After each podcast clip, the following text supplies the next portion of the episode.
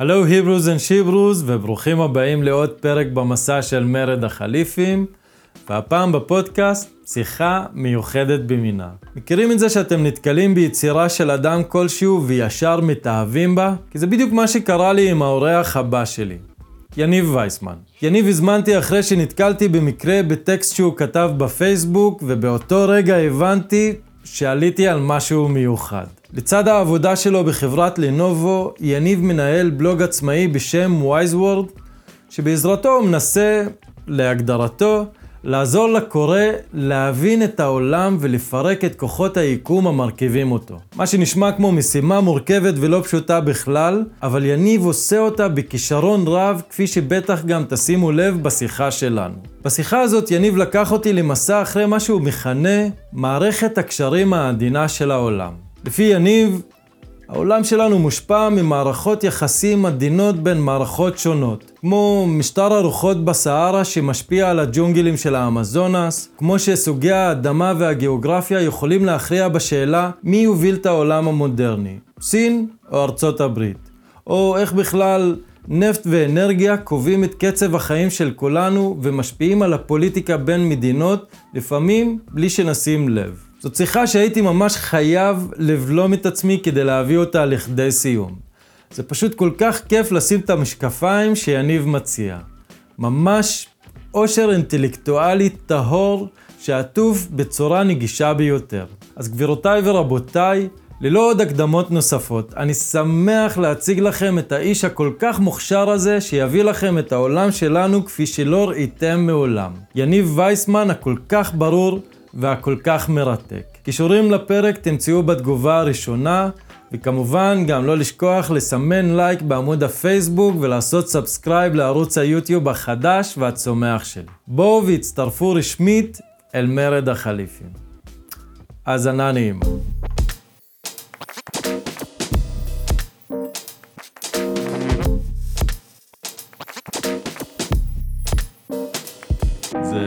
שמע, זה, זה מטורלל הדבר הזה, טרללת. הרי עד- אנשים עכשיו מתים מקורונה, אבל אף אחד לא סוגר את המדינה.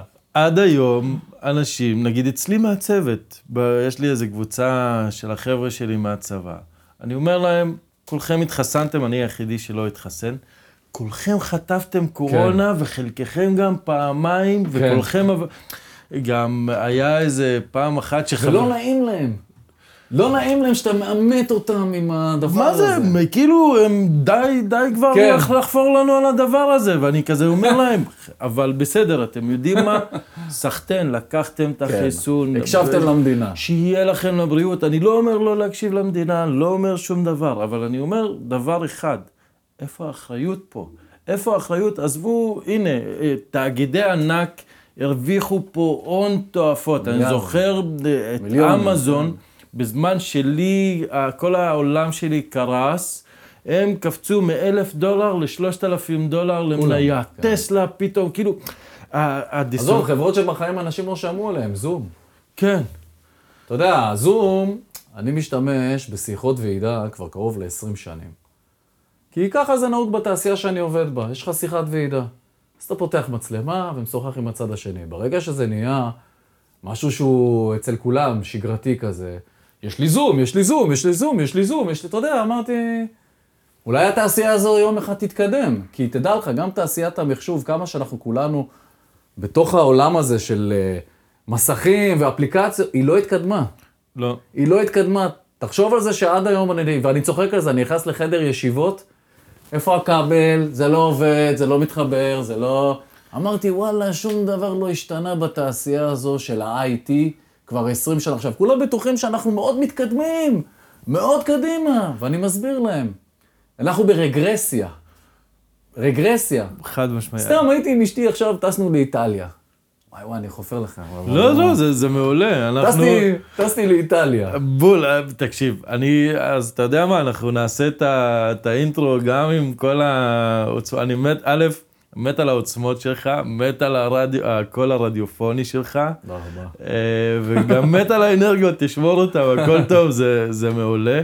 אני אגיד רק שאני מאוהב בכתיבה שלך, ואמרתי, זה בן אדם שאני בא לקשקש איתו, לא הכנתי שאלות, לא הכנתי שום דבר, מה שיבוא, שיבוא, כי אני חושב שיש לך ראיית עולם שהיא מעניינת, היא מדהימה, ובא לי לנהל איתך שיחה, עזוב פודקאסט, מודקאסט, מה שיבוא, שיבוא. אה, מרתק אותי לשמוע אותך ולראות, לא, לא תיאמתי איתך את העניין של הקורונה, לא היה לי בכלל מושג מה הדעות שלך, אני בכלל באתי להזמין אותך על שיחה על מה זה כן. גיאופוליטיקה ומה זה זה, אבל אתה קופץ לי ישר, יאללה, קח אותי למה שאשתך מספרת. לא, אז אני אתן לך דוגמה, היינו, טסנו לאיטליה, ואתה צריך להיות שלוש שעות לפני הטיסה בשדה תעופה. והטיסה מישראל לנפולי זה בערך שלוש שעות פלוס. עכשיו, אתה חושב על זה שאתה יוצא גם שעה לפני מהבית. זאת אומרת, אתה קרוב לשבע שעות כדי להגיע מישראל לאיטליה, למרות שהטיסה יכולה להיות קצרה יותר, וגם התהליך יכול להיות קצר יותר. ואני אומר, אנחנו לא התקדמנו. אם תחשוב על זה אפילו, 50% מציי המטוסים בעולם, הם עדיין עובדים על דיסק פלופי, מערכת ההפעלה שלהם היא דיסק פלופי, של שנות ה-90. הרגרסיה שקיימת היום זה שיש פחות חדשנות. זה בדיוק מה שהיה לי דיון על זה פעם עם, עם חבר, אני אומר לו, שמע, אני רואה את אאודי מוציאים כל פעם איזה דגם חדש משנה לשנה, אבל לא רואה איפה החדשנות פה, כן. מה מתקדם, איך אני עדיין עם הטלפון כולם יש להם אייפונים, הטלפון כאילו, האוטו מתייחס לזה כאילו זה איזה נטע זר בתוך כן. הסביבה שלו, כאילו, למה אין איזה משהו כזה ש... לא יודע, זה מטורף, מד... נכון? זה משוגע, זה כאילו אתה עדיין... לא התקדמנו. לא, אנחנו לא מתקדמים. אבל אני אגיד לך מה, מה אני כן חושב, מה הולך להיות בשנים הבאות. יש ספר נהדר של אחת הנשים המדהימות ביותר, פרופסור מריאנה מצוקובה. זה השם שלה. אני ממליץ לכולם לקרוא את הספרים שלה ולראות הרצאות שלה. היא תיארה שהממשלה, כשהיא נכנסת אה, לפעולה, כשהיא נכנסת לפעולה והיא מצביעה על כיוון מסוים, אז הכסף זורם לשם. והיא נותנת למשל את הנושא של אה, כשהממשלות, אה, ברית המועצות וארצות הברית התחרו אחת בשנייה במרוץ לחלל, הם הצביעו על כיוון מסוים, הם השקיעו מיליארדי דולרים בלשים בן אדם על הירח. עכשיו, זה אולי אחד הדברים היותר מטופשים שיש, שאתה שם בן אדם על ירח, כי אין בו כלום. הרי עובדה שקרוב ל-50 שנים לא שמו אנשים על הירח. אבל מה כן זה עשה? זה יצר טכנולוגיות מאוד מתקדמות. וכשהממשלות מצביעות בעולם על כיוונים מסוימים שהממשלות צריכות ורוצות, אז הכסף זורם לשם. ועצם זה שאנחנו נכנסנו בשנות ה-80 לתקופה שהממשלה לא מתערבת מה שנקרא במונחים הכלכליים לספר. רייגן ותאצ'ר החליטו על כלכלה שבה אה, הממשלה נפרדת מחברות, מפריטה חברות. ואז ראינו את הכניסה של זה ביתר שאת בשנות ה-90. אז הממשלות יצאו החוצה, ואז קיבלנו חברות שאנחנו היום כולנו מתלהבים מחברות אפליקציה, חברות ש... מבוססות על, אתה יודע, על סופטוור uh, ואפליקציות ומגניבות. על לגנוב את המידע שלך למען איזה נוחות uh, אפסית. כן, אבל לא כל מה שהוא חדש הוא חדשני. לא כל מה שהוא חדש הוא מתקדם. ויש איזושהי רגרסיה. ובגלל שהממשלות חוזרות להיות אלו שמחליטות לאן הכסף ילך, כי אנחנו נפרדים מהתקופה הזאת של לספר, ונכנסים לתקופה שנקראת אה, דרג'יסט. שהתקופה שהממשלה מתערבת. אתה רואה את זה היום, למשל, בתחום האנרגיה. אתה רואה את זה בארצות הברית, למשל, בתחום השבבים. אתה רואה את זה בתחום האקלים. אתה רואה את זה בהרבה מאוד תחומים, בתחום התעשיות הביטחוניות. זאת אומרת, הממשלות היום מצביעות על כיוונים, ולכן אני צופה שבעשורים הבאים, האנשים שהממשלות יצטרכו, והחברות, הם לא יהיו מתכנתים, אלא יותר פיזיקאים, כימאים, זאת אומרת, זה הולך להיות העשור הטוב ביותר של אנשי הצווארון הכחול. למה? כי צריך לבנות מכונות, צריך לרתך, צריך uh, לעצב אוניות, או ספינות, או מטוסים, או כלי נשק, או לוויינים, או... צריך מישהו שיעשה את זה בידיים. אבל שמע, יש, הרי הטענה של, אה, של האוסטרים, האסכולה האוסטרית בכלכלה, מצדדת בלספר שאתה מדבר עליו בשוק החופשי ללא התערבות ממשלתית. הוא יבוא ויגיד לך, נגיד, שנאסא היא, היא בזבזנית בצורה יוצאת דופן, גם בחיי אדם, גם בכסף, גם בחדשנות בסופו של דבר. הנה, עובדה, מה שטסלה, מה שאילון מאסק עכשיו עושה, לקח ל... הוא עושה את זה בצורה שהיא הרבה יותר יעילה והרבה יותר מהירה והרבה יותר חדשנית מאשר נאס"א אי פעם יכולה לעשות. אה, והכסף של הממשלה שהיא צריכה כדי לעשות את הדבר הזה, היא תגרום לכל האנשים להיות יותר עניים, כי צריך לקחת, כי לה אין כסף משלה, ואז זה מונע את הפיתוח. אנחנו כחברה מפסידים על הדבר הזה, שהוא יוצר שירות שהוא, או חדשנות שהיא הרבה יותר בזבזנית והיא פחות מוצלחת מאשר חברה שמונעת מ, מ, מרווח אישי. אז קודם כל אני, אני מסכים למה שאתה אומר, שיש אי יעילות בחברה שמנהלת, אה, בממשלה שמנהלת חברה. זה נכון. אז אנחנו נראה איזושהי כלכלה היברידית, זאת אומרת שהממשלות יצביעו לכיוונים, אתה תבוא, תגיד, אני רוצה עכשיו להקים אה, מפעל אה, לנשק, או אני רוצה עכשיו לעשות מפעל בארצות הברית לשבבים. אין בעיה, קח את הכסף, לך תנהל את זה. זאת אומרת, זה פחות או יותר הולך להיות הכיוון. זה לא שהממשלה עכשיו הולכת לפתוח מפעלים, אלא היא תספק לך את החמצן כדי לעשות את זה. אז יהיה לנו איזושהי כלכלה שהיא די היברידית בין אה, ממשלה מתערבת, שמצביעה על כיוונים מסוימים, לשוק פרטי שמנהל את הדבר הזה. הולך להיות יעיל? לא בטוח. שמע, זה גם אה, בצליל, בצבע של זה, זה מאוד ציני כזה. אתה יודע שכל חברה שנפתחת בסין, צריך שיהיה נציג של החברה הקומוניסטית, של המפלגה הקומוניסטית. לא חובה. אבל אם לא יהיה לך, אז לא תקבל אישורים, לא תקבל אשראי. אה, לא, לא בטוח שזה המקום, כאילו, בסדר, נגיד בסין זה ככה, אבל באירופה למשל, הרי כשאנחנו מדברים למשל על, על, אה, על, על מיסי אקלים, הסיפור שצריך למכור לציבור, כי ככה הפוליטיקאים החליטו, שאם אנחנו לא נפחית את הפחמן הדו-חמצני באטמוספירה, אנחנו נושמד עוד כמה שנים, לא יהיה כדור הארץ. בסדר, זה הסיפור. עכשיו, מספרים אותו. כדי למכור משהו לציבור, כדי שהם יוכלו לקחת משהו, אז צריך... אה, עכשיו, כדי לסבסד חלק מה... הוצאות של הממשלה, של התעשיות, בתחום האקלים למשל, אז יש מיסי פחמן, או אתה צריך לקנות פחמן. מה שנוצר, עזוב רגע שנוצר שוק של אני מוכר לך פחמן ואתה מזדכה על זה, ו- וחברות כבר מתחילות לסחור ביניהן על, ה- על הפחמן. אבל זה לא העניין, העניין הוא שהממשלות חוזרות להיות המובילות ולהצביע על כיוונים ומגמות שחשובות להן. ולכן אנחנו עוזבים את כלכלת המסכים. ונכנסים לכלכלת האטומים, זאת אומרת, כל מה שיש בו אטום. רכבות, תשתיות, חלליות, לוויינים, אה, תחבורה, כל מה שהוא בעצם אה, אטומים. ולכן אנחנו רואים את הירידה בתחום ההייטק. הייטק זה מילה גדולה, אז בתעשיות מסוימות בהייטק. כן. אנחנו נראה, כן, אה, צמיחה מואצת בתחת תעשיית הסייבר, תעשיית החלל. שזה מאוד חשוב, לדעתי זה המערכה החדשה שתהיה, החלל. ישראל היא מובילה מאוד בנושא הזה, ויש לה קשרים מאוד מאוד טובים במסגרת אה, הסכמים אה, עם ארצות הברית ועם עוד מדינות באירופה, ומתחרים מול הרוסים ומול הסינים על השליטה בחלל ועל הגישה בעצם לנתיבים בחלל. אז ישראל היא אחת המדינות היחידות שיש לה לוויינים שמשמידים לוויינים. וואלה, לא ידעתי. הודו, אה, ישראל, הברית. שמשמידים לוויינים? כן, כי כמו שיש היום אה, מאבק, או היה בעבר מאבק על הנתיבי מסחר ביבשה ובים, mm-hmm. אז היום יש את זה בחלל, כי בגבהים מסוימים יש לך לוויינים נגיד למזג האוויר, בגובה אחר יש לך לווייני ריגול, בגובה אחר יש לך לוויינים שאתה יכול כבר, אה, אתה מקים כבר תחנות מעבר. שבסופו של דבר רוצים מתישהו, מתישהו להגיע לחגורת האסטרואידים, שהיא מאוד רחוקה, והיא מקיפה אותנו. לפעמים יש לנו דרישת שלום ממנה, כשאנחנו רואים מטאורים שמגיעים.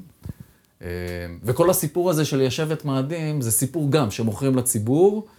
בסופו של דבר צריכים שם עובדי צווארון כחול, כדי שהם יהיו בת... בחלק מתעשיית החציבה, על אחד מהאסטרואידים יש חברות היום שמנתחות אסטרואידים, ויודעות לנתח אותו כמה הוא שווה בכסף, כמה מחצבים יש עליו, וכל הרעיון של המיליארדרים בעולם זה שהם רוצים להיות טריליונרים, כי הם רוצים להגיע בסוף לאסטרואידים, שיהיה להם הרבה מאוד מחצבים, כדי להביא את זה לארץ ולמכור את זה פה בתור תעשייה. מה אתה אומר? זה כן. כאילו הסיפור שמוכרים אותו זה ליישב את מאדים. מה יש ליישב? הרי לא מצליחים פה ליישב במדבר אנשים. כן. זאת אומרת, תחשוב על זה ש-56% מהשטח בסין זה מדבר ולא מצליחים ליישב אותו. ומה שחסר לסינים זה שטח. 56% מסין זה מדבר. מדבר. כן, וואלה. כן. תקשיב, אנחנו, אז בוא נעשה לג אחד אה, אחורה, נגיד, אה, אני אשמח שתיתן אה, מילה, פתחת גם בלוג חדש, אני, נכון. אני רואה. אז אה, ספר על, ה, על הבלוג שלך, איך, איך הגעת בכלל אה, לכתוב, ומה מה הדברים ש, שמדליקים אותך, כי נגיד, אני הפוסטים שלך על אנרגיה, הם משוגעים בעיניי. יש לך, קראתי לך איזה בלוג אחד שבו דיברת על ספרות זולה, כן. שיושבים במסעדה, ב... איך קראת לזה? במועדון שעבה עם דופק לב. אה, כן. נ- כן, כן, מסעדה, מוזיאון- מ- מסעד- מוזיאון שעבה עם דופק לב. מוזיאון שעבה עם דופק לב, המסעדה עם ג'ון טרבולטה, ואיך קראו לה? כן. אמה טורמן. אה, אמה טרומן היפה. אה, ואתה לקחת את הסצנה המאוד מפורסמת הזאת, ואתה אומר, זה הסיפור מתחת לכל הדבר הזה, זה דווקא סולר ודיזל, ואני כזה אומר, מה הקשר? מה הקשר, חיברת את זה זה? מה שאני מנסה לעשות, אז... אה, טוב, בואו אני אתחיל. אז אה, למי שלא מכיר, אני ניב וייסמן. אני ביום-יום, אה, בשוטף, אני עובד בחברת לנובו, עם אנשים נהדרים ועם צוות מקסים. אה, אני מאוד אוהב את העשייה שלי, יש הרבה מאוד דינמיקה, יש אינטראקציה עם אנשים, ויש חדשנות וטכנולוגיה, ותקופות שלמעלה ותקופות שלמטה, וזה די משתלב עם, ה... עם האופי שלי. אה, בערב, כשמאוחר יותר, בסביבות תשע, יותר שקט, אז אני בעצם יושב, ואני חוקר, ואני כותב, וקורא המון, וכותב הרבה. אה, במטרה, בסופו של דבר, להנגיש לישראלים את הדרך שבה העולם הוא מורכב. זאת אומרת, העולם שלנו מורכב מאלפי שכבות של אינטראקציות ביניהם. ואני זוכר את עצמי כילד, גם כנער, תמיד קראתי את הדברים של המבוגרים, של הדברים של הזקנים. זאת אומרת, להורים שלי הייתה אנציקלופדיה מאוד מיוחדת, לא בריטניקה או אביב, אלא בריט... אה, אנציקלופדיה, שבה היא סיפרה לי בעצם כל כרך, איך העולם הזה עובד. פעם על בעלי חיים, ופעם על אירועים היסטוריים, ופעם על אה, טכנולוגיה. ומה שהיה כתוב, ו- ומה שהיה גם מצויר שם, זה, זה ציורים ברמה של אומנות, מאוד משכו את תשומת הלב שלי. ואני זוכר גם כנער, זאת אומרת, קראתי דברים של אנשים זקנים. אה, על היסטוריה ועל ביוגרפיות ו... וכולי וכולי וכולי, ואז אה, התנתקתי מזה לכמה שנים, אה, עסקתי בספורט, ואחרי הצבא הלכתי ללמוד אה, לתואר ראשון. ולמדתי באוניברסיטה הפתוחה, כי הדרך שלהם הרבה יותר התאימה לי מאשר לבוא לבית ספר של גדולים. זאת אומרת, אני יושב בבית ואני לומד ואני קורא. קשה ללמוד, בטירוף. אה, כן, אני מאוד אוהב את זה. אני מאוד אוהב אה, ללמד את עצמי וללמוד. אה, ואז ישבתי אה, במדעי המדינה ויחסים בינלאומיים, זה, היה- זה היה התואר בעצם שהלכתי והוצאתי. היו שם קורסים מרתקים, זאת אומרת, למשל קורס ג'נוסייד. כל פרק אתה בוכה, כי אתה רואה את הטרגדיות שאנחנו מעוללים אחד לשני, אבל הקורס עצמו הוא, הוא, הוא מרתק, ואחרי כן קורס על מדיניות החוץ של ברית המועצות, ואחרי כן קורס על אה, צמיחת המדינות באפריקה, או על הקיסרות הסינית. זאת אומרת, זה שירת אותי גם בהמשך, כי אני נפגש עם אנשים מהעולם. יש קולגות מהעבודה, יש אנשים שאתה מטייל, יש כאילו... ואתה מבין את הרקע של האנשים, אתה מבין מאיפה כל אחד מגיע, מה, מה המטען התרבותי שהוא מגיע, אז קל לך גם אחר כך לתקשר איתו, גם ברמה הבין-אישית, ולא רק ברמה של uh, עסקים או דברים מהסוג הזה. ואני מאוד נהניתי לעשות את התואר, עשיתי אותו בש- בתשוקה, ובגלל שאני גם נהנה ממה שאני עושה, אז לא המשכתי, כאילו, אתה יודע, יש את המסלול הטבעי הזה שאתה הולך ללמוד תואר, ואז אתה הולך לחפש, לעבוד במה שעשית את התואר. לא, לא בהכרח, זאת אומרת, יש לי גם וגם. ובקורונה אתה סיפרת לי שפיתחת את עצמך לכיוונים. אז ישבתי גם אני בבית. אמרתי לעצמי, רגע, אני צריך, אה, כולם נמאס להם כבר לדבר על קורונה ועל סגרים ועל פה ועל שם. בוא נכתוב קצת מהידע שאני צברתי לאורך השנים. ממה העולם הזה מורכב? ואז קראתי, גם להרצאות שמדי פעם אני עושה, לפרק את כוחות היקום.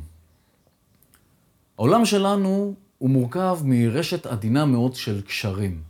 ואת המשפט הזה אני מצטט מאחד האנשים שהם לא מוכרים, היו מוכרים מאוד מאוד לפני 200 שנים, הוא היה ברמה של סלב שמכל העולם הגיעו אליו, קוראים לו אלכסנדר פון הומבולדט, הוא גרמני, הוא יצא לחקור את דרום אמריקה כשלא היו שם מדינות. אין מפות, אין, אין, אין, אין מדריך שאומר לך, תגיע לזה ותעבור ל... אין כלום, הוא פשוט יצא לחקור, הוא רצה לראות איך העולם היה בבראשית. איך העולם נוצר. והוא הלך לשם עם אה, חבר שלו טוב, והם אספו עוד כמה אנשים בדרך.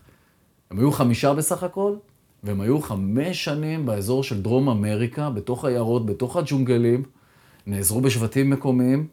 הוא אסף ותיעד ו- וכתב כמעט כל דבר שהוא ראה. אמ, רק היום אנחנו מצליחים להבין וללמוד את מה שהוא כתב. אחד האנשים שהושפעו ממנו היה מפתח תיאוריית האבולוציה, אה, דרווין. הוא קרא את הספר שלו, נסע אליו, ישב איתו, חקר אותו על המסע, ואז גם הוא יצא למסע. מדהים. ושם הוא פיתח בעצם את התיאוריה של האבולוציה, שהוא אמר לא יכול להיות שאותה ציפור מתפתחת בצורה שונה בשני איים סמוכים. יש משהו כנראה באי הזה שעובד אחרת, ואז הוא פיתח את התיאוריה הזו שבעצם כמו שבני אדם השתנו והעולם משתנה, כנראה שגם החיות משתנות, אז יש איזשהו תהליך אבולוציוני. אה, עלה, הוא פגש, פרון הומבולדט, פגש את אה, בוליבר, אה, ששחרר את דרום אמריקה מהעבדות הספרדית. הוא כתב הרבה מאוד על העבדות, איך הספרדים מעבידים את כל התושבים בני המקום בדרום אמריקה. כשהוא פגש את הנשיאים הראשונים של ארצות הברית, הוא דיבר איתם על העבדות בארצות הברית, והשפיע עליהם להפסיק עם העבדות בארצות הברית. הוא השפיע על הרבה מאוד אנשים עד כדי כך, כשהוא היה בן 100, ניו יורק נסגרה ליומיים כדי לחגוג יום, יום הולדת. וואלה. הוא היה מאוד מפורסם בתקופה שלו, והספר הוא בעברית וספר מרתק שנקרא המצאת הטבע, על אלכסנדר פון הומבולדט, וכשקראתי אותו, המשפט שתמיד הולך איתי זה שהעולם שלנו מורכב מרשת קשרים עדינה. מדהים.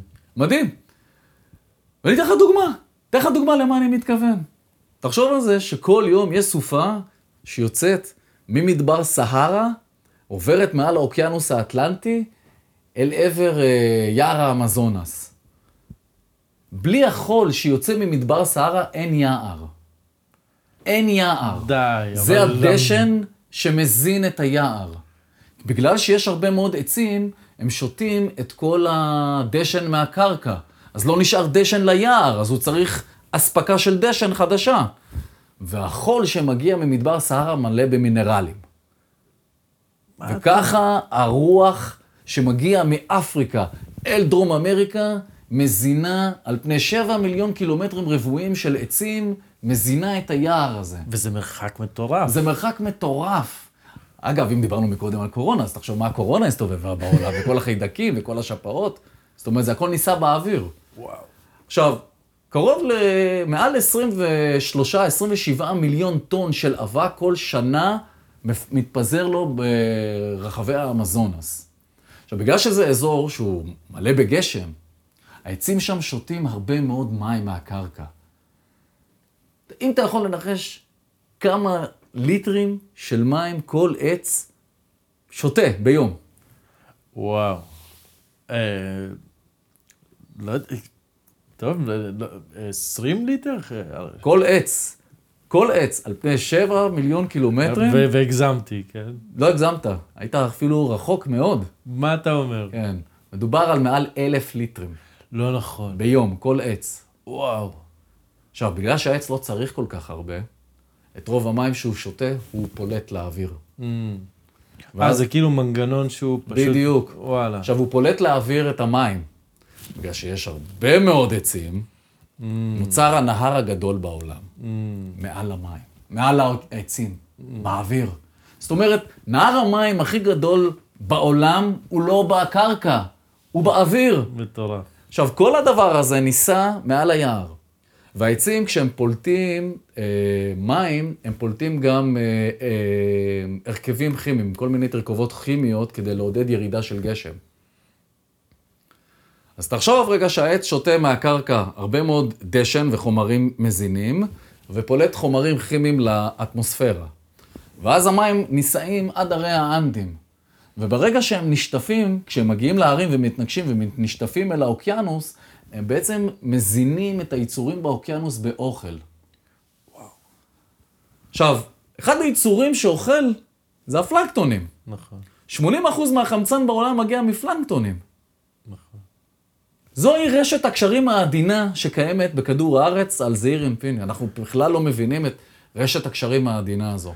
משוגע, וזה, אבל זה גם אה, מתכתב לי עכשיו דווקא עם העניין הזה של אה, משבר האקלים ש, והדיבור על הנדסת האקלים, שבה אתה רואה, אה, נגיד, יש את הטענה הזאת אה, לצורך הדיון לא, אה, לגבי אה, הריסוסים באוויר. אה, יש אה, כזה שאומרים שהשובלים שהמטוסים עושים זה אנשים ששמים איזה משהו בדלק הסילוני כדי להנדס את הסביבה ואת האטמוספירה שלנו.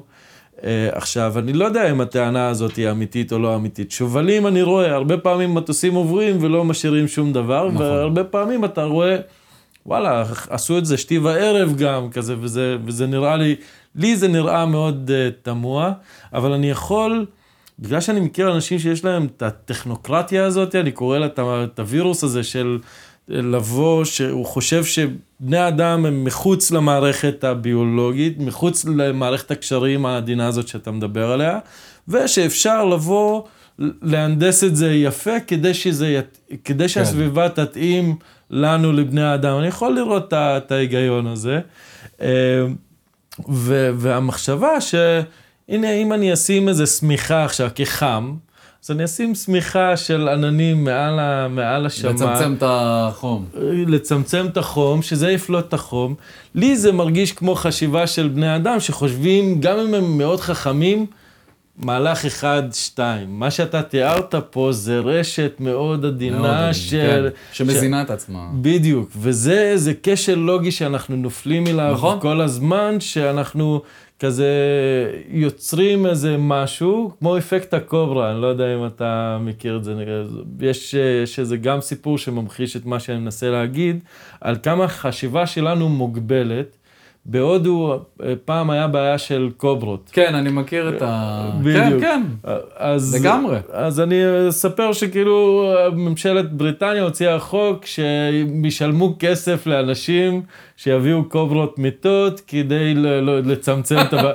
אז אנשים התחילו לגדל קוברות ושהתחילו לברוח, לעשות כסף, ואז, יצרו עוד קוברות ממה שהיה צריך. אז זה בדיוק החשיבה הזאת. זה נכון, כי אם אתה רוצה לייצר איזשהו משהו, אז אנשים חושבים רק על ה...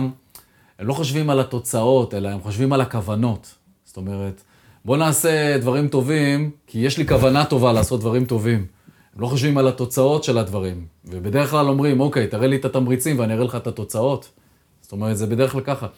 למשל, הקומוניזם. אנחנו היינו בטוחים שהקומוניזם זה דבר רע, אבל אם תסתכל טוב עמוק, הרי בסופו של דבר חלק מאיתנו ניזונים, אה, זאת אומרת, אנחנו חיים בזכות אה, התפיסה הסוציאליסטית, שהבסיס שלה זה הקומוניזם. זאת אומרת, יש לנו מערכת רווחה, אה, מסוללים לנו כבישים, אה, חינוך, דברים מהסוג הזה שהמדינה בעצם נותנת לך כאזרח, כי אנחנו רוצים לעשות טוב, אבל גם תחת שלטונות קומוניסטיים, הרי היו תמריצים לאנשים לעשות רע, לאו דווקא טוב.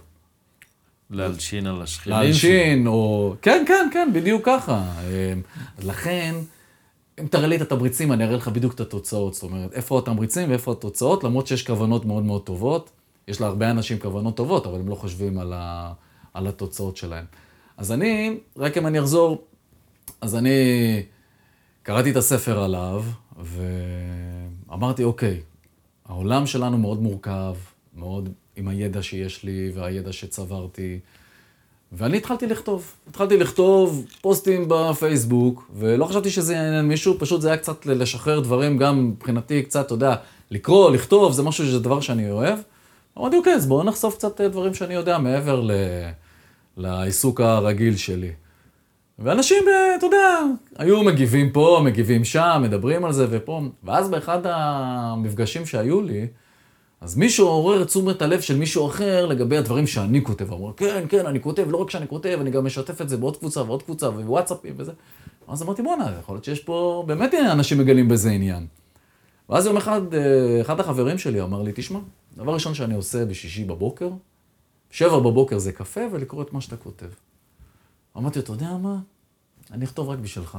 כשאני כותב, אם זה, כאילו, אם יש איזה מישהו שאני אולי מעניין אותו, אז אני אכתוב גם בשבילו. אחלה, למה לא? וככה התחלתי. עכשיו, בגלל שבפייסבוק אה, מאוד מאוד קשה להעביר את המסר, זאת אומרת, קשה מאוד לשים מפות, או כישורים, או תרשימים, או טבלאות, כי אני רוצה להעביר איזשהו מסר מסוים. אתה רוצה לדבר למשל על אה, גיאוגרפיה, אז קשה מאוד לשים מפות, כי, אתה, כי אני כותב על, אה, על מדינה מסוימת, על המגבלות שלה, ואז אז החלטתי לפתוח בלוג בסאבסטק, שזו פלטפורמה נהדרת, שהיא מאפשרת בעצם לכל אחד לכתוב על מה שהוא רוצה וכמה שהוא רוצה, אה, ואז בעצם אה, פתחתי את הבלוג הזה לפני כמה חודשים, בינואר. אני מאוד מאוד אוהב את הדרך שבה הפלטפורמה הזו מאפשרת לי להציב תמונות ותרשימים וטבלאות ולצרף כל מיני כישורים, וגם כישורים למקורות, כי בסופו של דבר אנשים לא רוצים, אתה יודע, סתם שאני מבלבל להם את המוח, אה, תראה לי איפה המקור שלך. שמע, גם אתה עושה עבודת אה, מחקר רצינית ביותר, זה, זה ממש ממש אה, מרשים. תודה. כאילו, זה, זה הרבה... הרבה עבודה, הרבה לקרוא, כן. זה, זה הרבה, ממש הרבה לקרוא. אני לא, א', שוב, אני חוזר לעניין הזה של ה...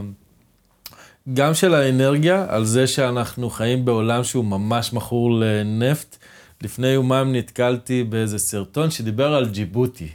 מדינה... ג'יבוטי, ש... כן. ג'יבוטי, מדינה... באפריקה, כן. אף אחד לא מכיר את המדינה הזאת, בגודל של ניו-המפשר, איזה מיליון איש, ואז אתה רואה שיש שם בסיסים של... גרמניה, של יפן, של צרפת, של ספרד, של ארצות הברית, של אורגיה שלמה כן. של בסיסים שם, ואז אתה מבין איפה היא נמצאת ולמה היא נמצאת ככה, ו, והמחשבה שיש שם עורק שעובר שם נפט, נכון, נכון. וחייבים, הנפט חייב לעבור כל הזמן, ו, וזה נגיד שהרבה מהנפט ומקורות האנרגיה זה במפרץ הפרסי, שזה מדינות אה, ערב, איראן וכאלה. ושיש בארצ... שמע, פתאום זה, אתה רואה את המרחב בצורה הרבה הרבה יותר אה, נכון. מעניינת. זה מרתק, אני חושב ש... תראה, אם אני אתחיל מההתחלה, אז בואו נסתכל רגע עלינו כ- כבסיס. הרי אנחנו היונק היחיד שהולך זקוף. זו הביולוגיה שפיתחה אותנו, האבולוציה, שההערכות הן לפני 4-5 מיליון, מיליוני שנים. האבולוציה פשוט התרחקה משאר קופי אדם והקופיפים והענף שהיינו שייכים אליו, ואנחנו היונק היום שהולך היחיד זקוף. עכשיו, יש לזה מחיר, כי בגלל שההליכה שלנו זקופה על שתיים, המוח גדל. ובגלל שהמוח גדל, הוא צורך הרבה מאוד אנרגיה. ולכן אתה לא יכול אה, להסתפק במזון שקופי אדם למשל יכולים להסתפק, שהם אוכלים מהעצים ו- ופירות והכול. זה הבסיס בעצם של החיפוש של הבן אדם אחר מקורות אנרגיה כדי להזין את הגוף שלו, את המוח שלו. כי 25% מהאנרגיה בגוף זה מהמוח, לעומת uh, קופי אדם שזה בערך 4%. וואלה. זה פער עצום. מטורף. עכשיו, אם אתה צריך להזין את המכונה הזו, אתה כל הזמן בחיפוש תמידי אחר מקורות, מקורות מזון. וזה בעצם מה שהוביל את בני אדם לצאת ולחפש עבור עצמם אוכל טוב. אוכל טוב אתה לא משיג באמצעות uh, צמחים, אתה משיג רק באמצעות או שאתה אוכל הרבה מאוד דגים, או חיות. ולכן, האוכלוסיות שהתפתחו טוב בעולם, היו אוכלוסיות שהיו קרובות למקורות של מזון uh, עשיר בחלבונים, דגים, סלמון, uh, לוויתנים, uh, כל מיני דגים. גם אומגה שלוש שצריך. כן, כן, כן, כן, כן, בדיוק. כי אנחנו לא יכולים לייצר. בדיוק. המוח מורכב מאומגה... חומצות שומן 6, 9 ו-3, ו-3 אנחנו לא יכולים לייצר, אנחנו חייבים את זה. ממקורות- לצרוך את זה. לצרוך את זה. בדיוק. אז זה הבסיס שלנו, זאת אומרת, בני אדם, בגלל המבנה הביולוגי, היו חייבים לאתר מקורות אנרגיה עבור הגוף שלהם. כי באמצעות כוח השרירים שלך, אתה בעצם יכול אה, לבנות בית, אתה יכול לעבוד בשדה, אתה יכול ליצור כלים. זאת אומרת, משהו צריך להפעיל את משהו. זה הבסיס שלנו, זה מיסוד היסודות של העולם, זה האנרגיה. אפילו ספר בראשית נפתח, אלוהים, בראשית ברא. הבריאה זה מעשה אנרגיה, יצירה. יצירה. כן. זה יסוד היסודות של היקום שלנו, אנרגיה. עכשיו, תחשוב על זה שבמשך אה, תקופה מאוד ארוכה, בני אדם פיתחו בצורה מאוד מאוד מאוד איטית את היכולת שלהם אה, לספק לעצמם אנרגיה. זאת אומרת, אם בהתחלה הסתמכנו על כוח השרירים, עברנו אחר כך לכוח בעלי החיים. באמצעות בעלי חיים יכולנו לחרוש את השדה. באמצעות בעלי חיים יכולנו לקחת אה, מים או מזון.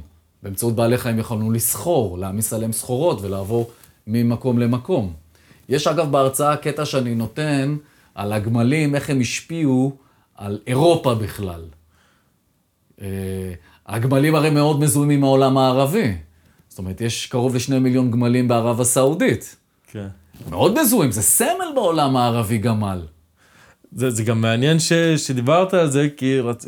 זה, זה משהו שישב לי מאחורה של הראש, של לבוא להגיד לך שהכתיבה שלך מזכירה לי, אה, בגלל שזה לוקח את העולם שלנו ומצייר אותו מזווית מסוימת, היה אחד מהחוקרים של המזרחנות, שבה הוא תיאר את ההתפתחות של עולם האסלאם לפי הכלי שהם השתמשו בו, שזה הגמל. בגלל זה הם הת- התרחבו למקומות בדיוק, שהגמל נכון. היה לו יתרון על סוסים או על דברים אחרים. לגמרי. אה, תחש... הרי, הרי אם אתה גר במדבר, זה אומר שאתה מנותק, שהציוויליזציה לא קרובה אליך. כדי לצאת מהמדבר, אתה חייב כלי שיכול ללכת במדבר, וסוס באמת לא יכול לשרוד את זה.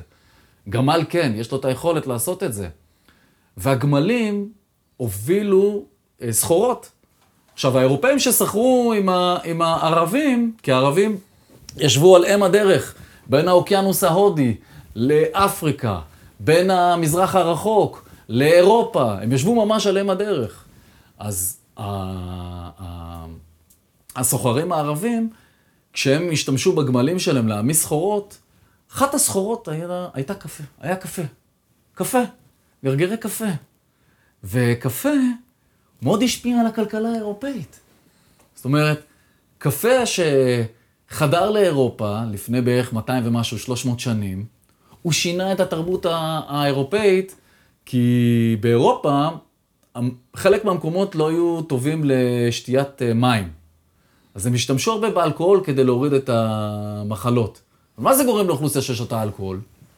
מלא מחלות ומוות ושכרות. שכרות. כן. זאת אומרת, אתה לא יעיל, אתה כבר, עוד לא התחיל היום, אתה כבר שותה סיידר, ואתה בצהריים אתה כבר רוצה לישון, ואתה לא יכול לנהל ככה את הכלכלה. זאת אומרת, הרבה מאוד מהאנשים שם היו שיכורים. ההורים היו נותנים לילדים שלהם בבוקר סיידר עם אלכוהול, כי זה מים בריאים. Mm, ואתה גודל על זה, זאת אומרת, תרבות האלכוהול באירופה היא לא סתם מאוד מפותחת. וואי. זה הגיע מאיפשהו. וכשחדר הקפה, הם שינו את תרבות הצריכה שלהם, של המזון. הם התחילו לשתות קפה. אז קודם כל אתה צריך להרתיח את המים. ואז אתה מנקה את המים ממזיקים. אתה שותה את הקפה, אתה ערני. אתה יכול לחשוב. ובעקבות הקפה התפתחו בתי קפה מאוד גדולים בלונדון. הבורסה הראשונה בלונדון התפתחה בבית קפה הכי גדול בלונדון. וסביבה נבנה כל האזור הזה שנקרא היום הסיטי. חברת לוידס הגדולה, חברת הביטוח, כל המסחר הלונדוני התפתח סביב בתי הקפה.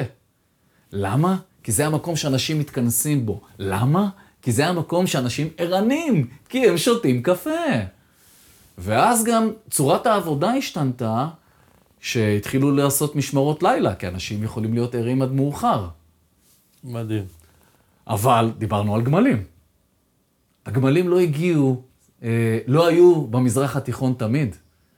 הגמלים הגיעו למזרח התיכון לפני 3,000, 4,000 שנים, אולי פחות, בערך שהיה חיבור בין יבשת אמריקה ליבשת אירופה, באזור של ים ברינג, זאת אומרת, בין רוסיה, בין רוסיה לאלסקה היום, היה חיבור יבשתי. אז הגמלים פשוט נדדו. מה מאמריקה? מצפון מה- אמריקה. הם נדדו לאסיה, ואז הם ירדו מאסיה למטה, והם נדדו מצפון אמריקה לדרום אמריקה, ולכן יש לנו היום אה, הרבה מאוד סוגים של גמלים. יש גמל חד-דבשתי, יש דו-דבשתי במרכז אסיה, יש למה, יש אלפקה. זה אותו, זה מאותו אחד, מדהים. אבל הם נדדו. זאת אומרת, ההשפעה פה של הגיאוגרפיה על התרבות ועל המסחר הערבי, ואחר כך על האירופאי, היא, היא ניכרת, היא באה לידי ביטוי בצורה מאוד עוצמתית. עכשיו, אם דיברת מקודם על האזור הזה של ג'יבוטי, אה, זה האזור שהוא היום אחד מהמאבקים בין סין למערב. זאת אומרת, על השליטה על דרכי המסחר. ועל באבל מנדב, שזה המצר ש... המיצרים, בדיוק. כן. אה, שמע, אני, אם כבר הזכרת את סין, אז בוא, בוא נדבר קצת אה, גיאופוליטיקה. על אה, ארצות הברית, אתה, אה, קראתי פוסט שלך אה, על אה, ריי דליו, שמדבר על ה-New World Order, שבו הוא מתאר את הגלגולים שאיך עמים אה, פורחים, גדלים, ואז הם מתחילים... אה, לקרוס לתוך עצמם, וככה הוא צופה שארצות הברית עכשיו היא מעצמה שמתפוררת, וסין עולה במקומה, ואתה שם על זה סימן שאלה מאוד אה, גדול. אני אגיד שאומנם אנחנו, אני אישית רואה את הדעיכה של ארצות הברית, ושמשהו שם קורה, שכן מזכיר תהליכים של אה, סוף עידן תור הזהב שהיה לה, אבל עדיין לא משוכנע שבאמת אני איתך בקטע הזה, שסין יכולה להחליף אותה, אבל אני אשמח ש... שתסביר איך אתה רואה את כן. הדברים. אמ, קודם כל, אה, אם אנחנו מסתכלים על אה, הגיאוגרפיה של שתי המדינות, אז הם באותו גודל פחות או יותר. זאת אומרת, סין וארצות הברית. אבל יש הבדלים עצומים בין סין לארצות הברית מבחינה גיאוגרפית. קרוב ל-94% מהאוכלוסייה הסינית מתגוררת על שטח שהוא פחות ממחצית השטח של ארצות הברית. זאת אומרת, 18% מהאוכלוסייה מתגוררת על שטח שהוא פחות ממחצית השטח של ארצות הברית. הסיבה היא שרוב סין, מעל 54 מדבר. אי אפשר לגור מעבר לאזור מסוים, מעבר לקו מסוים. רוב הסינים גרים בערי החוף וטיפה בשפלה, אבל הם לא יכולים מעבר לזה. משום שיש שם שתי מדבריות גדולים מאוד, הם נוצרו כתוצאה מהאקלים אה, מעל הרי ההימאליה, זאת אומרת, ענני הגשם ששוטפים בדרך כלל את אה, רוב המדינות לא יכולות לעבור מעל הרי ההימאליה. זו תופעה שנקראת צל גשם, יש לנו אותה גם בארץ, מדבר יהודה נוצר כתוצאה מצל גשם. זאת אומרת, תחשוב על זה, שבצד אחד יש ירוק, בצד שני יבש. אתה במרכז ירושלים יש גשם, שלושה קילומטרים מזה יש מדבר. נכון. מזרחה. זו תוצאה, הת- התופעה של צל גשם. ב- בירושלים ממש רואים את זה, אתה עובר מקום אחד, פתאום בדיוק. אתה במדבר. במדבר. כן. המדבר הזה זה כתוצאה מצל גשם, זאת אומרת, העננים, בגלל הבדלי הגובה, לא יכולים, הם, הם, לא, הם עוברים לצד השני עם מעט מאוד מים. אותו דבר קורה גם בהימאליה, ולכן נוצרו המדבריות הגדולות אה, בסין. ורוב האוכלוסייה, בגלל שהוא יושב על רצועה מאוד מאוד אה, קטנה, אין, אין מספיק מקום כדי לספק לסינים עצמם, לתושבים עצמם, בייצור עצמי אוכל. ולכן סין היא יבואנית האוכל הגדולה בעולם. היא מייבאת הרבה מאוד מארצות הברית, מרוסיה, מאוקראינה ומברזיל. זה אילוץ. ואם אנחנו מדברים על מדינות שמי הולך להיות מעצמה או מי הולך לגדול ומי לא, אנחנו צריכים להסתכל על אילוצים שמדינות מתמודדות איתן. זאת אומרת, ממשלות בעולם מתמודדות עם אילוצים. איל- זה האילוץ, לדעתי, אחד המכריעים ביותר, שאתה תלוי במדינות אחרות כדי לספק עבור האוכלוסייה שלך אוכל. גם ישראל, אגב, תלויה במדינות אחרות כדי לספק עבור האוכלוסייה שלה אוכל. למעשה כל המזרח התיכון כזה. ארצות הברית לא. בארצות הברית, כל מי שרואה את מפת הלילה, איפה יש אורות, איפה יש חשמל, יכול לראות במערב ובמזרח, בצפון ובדרום ובמרכז המדינה. אנשים גרים, והאקלים והאדמות והקרקעות מאוד מאוד נוחים לגידולי מזון, ובקרקע ובארצות הברית אתה יכול לגדל איזה מזון שאתה רוצה. יש מפה מתחילת המאה ה-20 שמעודדת אנשים להיות חקלאים בארצות הברית, כי אפשר לגדל כמעט את כל מה שאתה רוצה. מדהים. אז זה דבר ראשון, זה אילוץ שאין לאמריקאים. יש אותו לסינים. הדבר השני, מקורות אנרגיה. אנרגיה ו... ו... וצמיחה כלכלית, או רווחת ורמת חיים של אנשים, היא תלויה ב... באנרגיה שאתה... שיש לך. מדינות עשירות משתמשות בנפט, גז ו... ו... וגרעין לאנרגיה. מדינות עניות משתמשות בפחם וצואה של חיות. ממש ככה. זאת אומרת, כדי להבעיר את הבית שיהיה חם או לבשל, יש מדינות בעולם שמשתמשים בצואה כדי להדליק גללים. אז סין, כדי להיות כלכלה מובילה, היא צריכה אנרגיה. היא צריכה לקנות מאיפשהו את האנרגיה. אין להם שם גז ואין להם נפט. ובגלל שזה אילוץ נוסף של הסינים, שהם צריכים להיות מאוד נחמדים גם במזון וגם בקנייה של נפט וגז במדינות אחרות, אז זה אילוץ שהם לא יכולים לעשות מה שהם רוצים. לארצות הברית יש גז ונפט מהגדולים בעולם, ואם אנחנו מסתכלים בכלל על האזור של צפון אמריקה, זאת אומרת, אלסקה, קנדה, ארצות הברית, זה האזור הכי גדול עם הכי הרבה נפט וגז בעולם. שזו שאלה מעניינת, כי אתה אמרת שגם עכשיו, בדרך לא דרך, ארה"ב קונה נפט נכון. מרוסיה. נכון. וזה לא הסתדר לי. נכון, כי במשך 15 שנים הם הלכו על מדיניות, בוא ניגמל מנפט. אז הם לא העבירו מספיק השקעות וכספים לבתי זיקוק חדשים, למרות שהאוכלוסייה גדלה.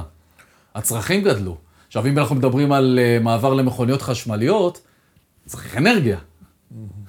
צריך משהו כדי לספק את אותו חשמל. ומאחר והם לא העבירו כספים, כי הם העדיפו שהכספים ילכו לפיתוח של אנרגיה ירוקה, הם דיכאו מאוד את התעשייה הזו שנקראת תעשיית הדלקים ובתי הזיקוק. עכשיו, אה, הם צריכים אה, לקנות היום עדיין, כי אין להם מספיק כדי לספק עבור עצמם את הנפט שהם צריכים. אז יש פה איזשהו מצב שהוא מורכב, אבל האמריקאים כמו תמיד, הם מסתבכים, הם יושבים על בעיה, הם פותרים אותה ומתקדמים קדימה. הסיבה שהם יכולים לעשות את זה, שיש להם מרחב גדול של טעויות, שהם יכולים לטעות ואז לתקן בדרך, זה בגלל שיש להם גיאוגרפיה שהופכת אותה למעצמה. הם לא תלויים באף אחד למקורות המזון שלהם. הם לא תלויים באף אחד למקורות האנרגיה שלהם. וגם, ארצות הברית, יש את uh, תעלת המים הכי גדולה בעולם, uh, מערכת נהר המיסיסיפי, קרוב ל-24 אלף קילומטרים של מים, שאתה יכול פשוט להעביר סחורות ואנשים. זה מתחיל מצפון הברית ומסתיים במפרץ מקסיקו, קרוב ל-24 אלף קילומטרים של כבישים ימיים. שאתה יכול פשוט להעביר סחורות ולהעביר אנשים בדרך היעילה, המהירה והזולה ביותר בעולם. עכשיו, אם, למשל, מנת אה, יחידת גז בארצות הברית עולה שלושה דולר ליחידה, ואתה משית אותה בדרך הכי זולה, ומניע אותה בדרך הכי זולה, ממקום למקום, ממדינה למדינה, ובשעה שבאירופה יחידת הגז הגיעה בחורף לסכומים מטורפים של אה, קרוב ל-40 עד 70 יורו ליחידה, אתה מבין איפה הצד החזק ואיפה הצד החלש. וככה גם הסינים, כי הם קונים גז. עכשיו, בגלל המשבר האנרגיה שנוצר באירופה, האירופאים אילצו את הסינים לצמצם את צריכת הגז, כי הוא עלה למחירים שהם לא עמדו בהם, ועברו לצריכת פחם. לא הייתה להם ברירה. לא הייתה להם ברירה. ולכן האילוצים של מזון ושל אה, אנרגיה, מאלצים את הסינים להיות יותר פשרנים מבחינת המדיניות חוץ שלהם. עכשיו, המבנה הטופוגרפי של המדינה עצמה. אם אנחנו דיברנו על זה שרוב המדינה היא לא מיושבת, והרוב המדינה היא, היא מדברית, אה, מול חופי, אה, החופים הסינים, יש את שרשרת האיים הראשונה. זאת אומרת, יש לנו את ים דרום סין, אבל יש שם את שרשרת האיים הראשונה, שהיא בעצם נשלטת על ידי האמריקאים. הם נמצאים שם עם כוחות עצומים, ואם הסינים ייכנסו לעימות עם המערב, האמריקאים יכולים פשוט לסגור להם את הגישה של מקורות אנרגיה על ידי סגירה של המצרים. אה, אחד המצרים הכי פעילים בעולם זה מצר אה, אה, מלאקה, שדרכו עוברת רוב הסחורות למזרח הרחוק, ליד אינדונזיה, הם פשוט יכולים לסגור את המצרים שדרכם עוברים, עוברות הסחורות, ו... ולדאוג לזה שסין פשוט אה, תיחלש עד שהיא תתרסק. עכשיו, האמריקאים במדיניות חוץ שלהם, אנחנו תופסים אותם כידידים שלנו, בעלי ברית מצוינים, ואני שמח שזה כך, אבל הם לא רואים בעיניים אף אחד, וצריך להבין את זה. הם לא רואים בעיניים אף אחד. ארה"ב היא המדינה הכי מעורבת במלחמות בעשורים האחרונים, בגלל שהם לא רואים אף אחד, כי מבחינתם הם צריכים להישאר בשליטה, והם יעשו כל מה שצריך, כמעט כל מה שצריך, כדי שהם יישארו המעצמה. והם לא סתם מעצמה, הם מעצמת על. כי יש להם את הגיאוגרפיה הטובה, יש להם אינטגרציה מעולה עם קנדה, שמספקת להם חלק מאותה יכולת אה, גיאוגרפית, אנרגיה, אה, מים, מעברים. יש להם את הצי הימי הגדול ביותר בעולם, הם משייטים ומפטרלים חופשי בכל האוקיינוסים בעולם. אין לאף מדינה יכולת כזו. תחשוב על זה שלאמריקאים יש קרוב ל-12 נוסעות מטוסים, גרעיניות. שיכולות לשוט באוקיינוסים בלי לעצור בשום מקום. כל אחת כזאת, כמה חיילים יש עליה? יש עליה קרוב ל-5,000 חיילים, קרוב ל-100 מטוסי קרב. אני מדבר רק על מטוסי קרב, לא מדבר על מטוסים ומסוקים נוספים שיש על כל נושאת מטוסים כזו ועל תחמושת וכלי הנשק. כאשר כל קבוצה של נושאת מטוסים הרי מלווה על ידי ספינות נוספות, ספינות קרב נוספות.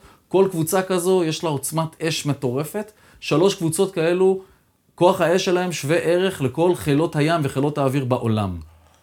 וואו. יש להם 12 קבוצות של נוסעות מטוסים כאלו שמפטרלות בעולם. אין לאף מדינה את היכולת הזו, ועד סוף העשור יהיה להם 14. עכשיו, אני לא מדבר על עוד צוללות, ועל עוד חיל האוויר, ועל הבסיסים שיש להם, ועל הבעלות הברית שיש להם באזור של האוקיינוס הפסיפי. אבל עם כל העוצמה הזאת, אה, אם ניקח את זה למזרח התיכון והקשר בין הפטרו-דולר, אתה רואה שערב הסעודית, אני משווה את זה ל... פעם ראיתי סרטון של איזה טפיל שנכנס לתוך החילזון, יושב לו בתוך המחושים ככה, ונוהג עליו כמו טרקטור כדי להוביל אותו לאן שהוא רוצה.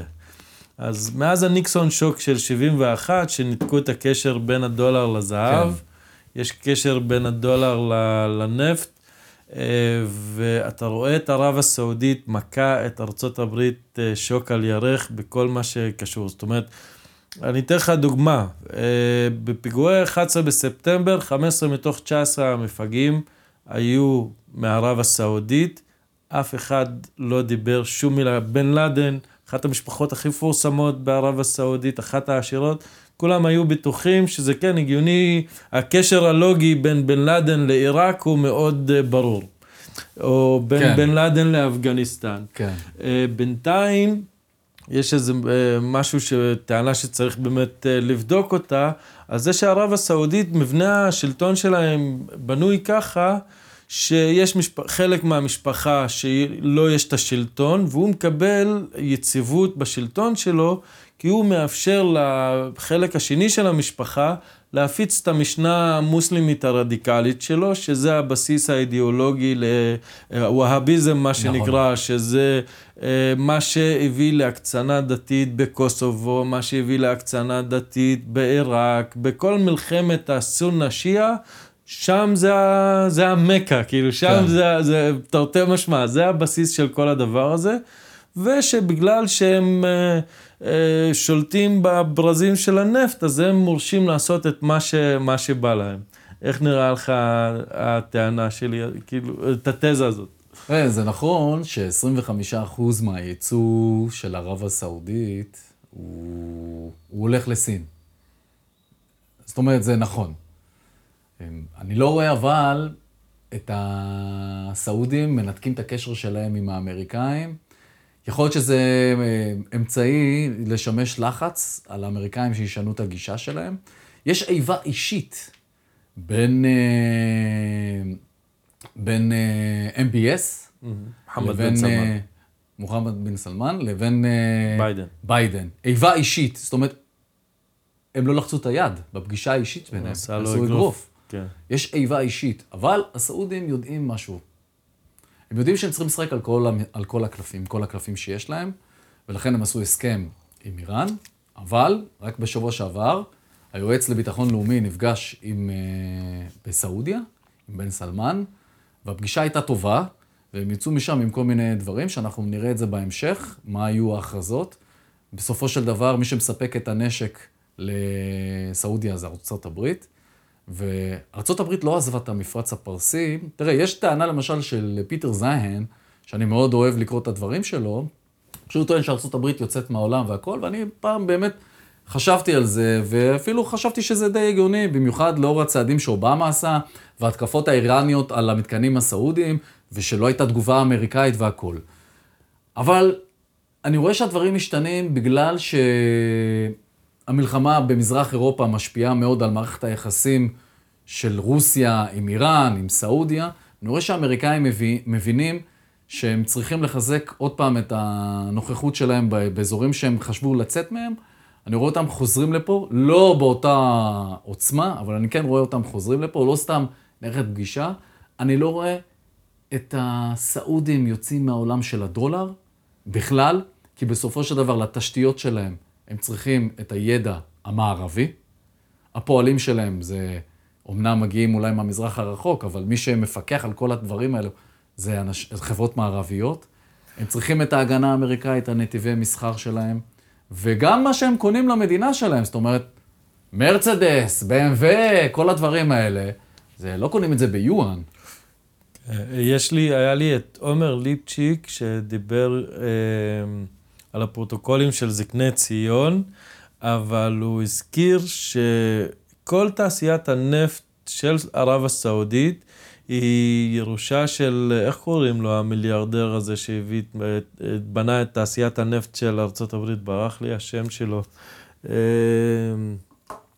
נו, אה, אבל שזה כאילו מבוסס על... אה, וואי, נו, ברח לי, ברח לי השם שלו, אני אזכר בו אחר כך, אבל שכאילו זה מבוסס כדי לחזק את הטענה שלך, שכל הידע לזיקוק הנפט והפקתו ושליחתו מבוסס על ידע אמריקאי בסופו של דבר. גם ברוסיה, החברות שמפעילות, או הפעילו, או מתחזקות את כל התשתית של נפט וגז, הן חברות מערביות. אה, הסיבה, אחת הסיבות העיקריות למשל שברית המועצות התרסקה, זה בגלל שלא היה, לא היה להם כסף לתחזק את התשתית שלהם, ואז מה שקורה, במיוחד בסיביר, אם אתה לא מזרים נפט או גז באופן אה, רצוף בצינורות, הקור אה, מקפיא את הצינורות, ומים חודרים, והמערכת הולכת total loss. ולכן מי שמתחזק את זה, ומי שאחראי לתשתיות, זה חברות מערביות. זה ידע מערבי.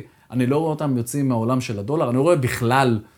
מדברים הרבה על מדינות BRICS, BRICS, BRICS שמיקס, כאילו, זה מדינות מאוד חלשות, מאוד תלויות, אין קשר תרבותי, אין קשר גיאוגרפי, אין קרבה, אין שום אינטגרציה. זה בסך הכל רצון כל פעם לצאת מאיזושהי שליטה והגמוניה אמריקאית או מערבית או משהו כזה, אז הם באמת חושבים שהם יכולים לעשות את זה. זאת אומרת, ברזיל. ברזיל מייצאת הרבה מאוד חקלאות בזכות הדשנים שהם קונים משאר העולם, אבל מילה אחת למדינה כזו או אחרת ואין להם דשנים, אז מה הם יעשו? מה הם יגדלו? הם מייצאים לסין. זאת אומרת, צריך להסתכל על האילוצים של המדינות בעולם, על האילוצים הגיאוגרפיים, ואז על האילוצים הגיאוגרפיים יש אילוצים פוליטיים, ועל האילוצים הפוליטיים יש אילוצים כלכליים. זאת אומרת, זה שכבה. גיאוגרפיה יכולה לספר לנו הרבה על מדינה, או על כלכלה, או על תרבות, או על חברה, אבל היא לא יכולה לספר לנו הכל, ולכן אנחנו מלבישים על זה עוד שכבה, שכבה כלכלית, שכבה פוליטית, מה בעצם דעת הציבור באותו מקום. ולכן אני לא רואה את סין אה, כמו שהייתה ההנחה שהיא הולכת להחליף את ארצות הברית. גם המדינות סביב סין הן לא בעלות ברית שלה. כן, בבריקס נגיד שזה ברזיל, רוסיה, הודו, ודרום אה, אפריקה. דרום אפריקה. דרום אפריקה, הפסקות חשמל וסין. של שמונה שעות. לא, גם... אין, אין, אין קשר גיאוגרפי, אין שום דבר מלבד הרצון שלנו לא להיות חלק מהמערב, שאנחנו לא רוצים להיות חלק ממנו, אבל סין בלי המערב, הרי הכלכלה שלה תלויה בייצוא. בלי המערב, אז הכלכלה שלה תצטמק עד כמעט בלתי לא תהיה קיימת. כי יש שם קרוב ל-400 מיליוני איש, שאנשים שחיים שם על שני דולר ליום. הם, הם לא יכולים בלי לייצא. אז הם חייבים. עכשיו, אם אתה מייצא, אתה חייב לשלם, אתה, אתה קונים את זה, לא קונים את זה ביואן. ואם אתה קונה, אתה קונה נגיד נפט או גז או מזון, אתה משלם בדולר. נכון. זאת אומרת, כל הרעיון הזה הוא מבוסס על יותר uh, דברים שהם לא מחזיקים מעמד, הדולר פה והדולר יישאר פה. גם, אה, אז אמרתי, הודו וסין, שהן חברות בבריקס, הן די שונאות אחת את השנייה, כי סין, שהיא למעלה יותר על הודו, יושבת לה, מייבשת לה את מאגרי המים שלה, וזה יוצר לה, בעי... יוצר להודו בעיות מאוד מאוד מאוד גדולות, שמתבטאות בחיי אדם בסופו של דבר, ויש מתח מאוד אה, גדול, אז גם אני לא... לא ממש מתרשם מהברית הזאת שנקראת בריקס, אבל מצד שני, אתה רואה את הכלכלה האמריקאית ומשבר החוב שלהם ומה שקורה שם, ואתה אומר, מעני... אני כאילו צופה, מעניין לאן כל זה יתפתח, במיוחד שיש ברקע את המלחמה של אוקראינה. וכל הייצוא של החיטה, אני מתחיל לחשוב כמוך עם הקשרים העדינים כן. האלה, ו, וזה שרוסיה היא מייצאת שנים, והיא מייצאת את הגז שארצות הברית אה, פוצצה להם את הנורד סטרים 2 שעכשיו... לכאורה. לכאורה, yeah. יש איזה סימון הירש, נכון. שהוא עיתונאי שאמר נכון. שזה... עשה על זה מרתק. תחקיר. מרתק לגמרי. הפוסט שלו, איך הוא כתב את זה יפה מאוד. ופתאום מי שמרוויחה מזה קטאר, שעכשיו מייצאת את הגז ל- לכל אירופה. אז זה כאילו מלא קשרים של דברים, אבל האנרגיה תמיד היא, האנרגיה, היא במוקד. עוד פעם, בוא נחזור רגע למה שאני דיברתי מקודם. תחשוב על זה שבבסיס אנחנו יצור שחייב אנרגיה. עכשיו, ככה העולם מתנהל במשך אלפי שנים. החיפוש אחר מקורות אנרגיה. עכשיו, זה יכול לבוא לידי ביטוי בעולם העתיק, שחיפשו איך להזין את האנשים ואת הממלכה. אז הרומאים פלשו למצרים, כי זו הייתה מבחינתם אה, חלק מחגורת החיטה, או אה, אה, אימפריות אחרות, העות'מאנים למשל, שישבו על אם הדרך, על בין המזרח הרחוק לאירופה, על אה, דרך המשי ושלטו על דרך המשי, והם היו שולטים בעצם על כל אה, מרכז אסיה ועל צפון אפריקה והמזרח התיכון, ושלטו בים ושלטו על היבשה, ואילצו את האירופאים בעצם לחפש אחר מקורות אנרגיה משלהם. אז הפורטוגלים פיתחו את השיט באוקיינוסים למרחקים ארוכים, וגילו את המזרח הרחוק, ואז עקפו את העות'מאנים דרך הים, גרמו לה להתרסק, ופיתחו לעצמם כלכלה משלהם במזרח הרחוק. החיפוש הזה אחר משאבי טבע, אנרגיה, הוא תמיד היה חלק מהסיפור של, ה, של העולם. פשוט היום אנחנו, יש לנו כלים יותר טובים להבין את זה. אז אם אנחנו מסתכלים למשל על uh, גיאוגרפיה של uh, מדינות, אנחנו צריכים לחפש את ה... איפה מדינה יכולה להתרחב ומה יכולה לעשות, ובמה היא מוגבלת, זאת אומרת, מה האילוצים. עכשיו, אם אתה מדבר איתי על, על מה שקורה היום, אני חושב את הדבר הבא. אני חושב שבגלל שרוסיה לא הייתה לה ברירה, אז היא פנתה אה, לפתח ברית עם סין, לא מאהבה, כי יש ביניהם גם איבה של הרבה מאוד שנים, היו ביניהן הרבה מאוד אה, מלחמות ויש מחלוקות על דברים מסוימים. תחשוב על זה שמבחינת הרוסים, יושבים קרוב ל-100 מיליון סינים על הגבול בין סין לרוסיה, שלוטשים את העיניים שלהם למקורות האנרגיה של אה, רוסיה. זאת אומרת, מבחינתם זה איום, הם לא רוצים לתת, אבל אין להם ברירה, ואין להם ברירה אז הם חברו גם לאיראן, שבעבר הם ראו אותה כאיום, ולכן העולם, העולם היום הוא מתחלק לכמה אזורי כוחות. ההגמוניה הזו שהייתה של מעצמת על יחידה, שהיא הייתה הגמונית, העידן הזה הסתיים.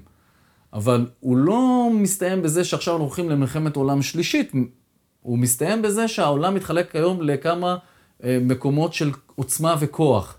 האם סין תהיה מדינה חזקה אזורית? בוודאי. היא תהיה מדינה חזקה אזורית.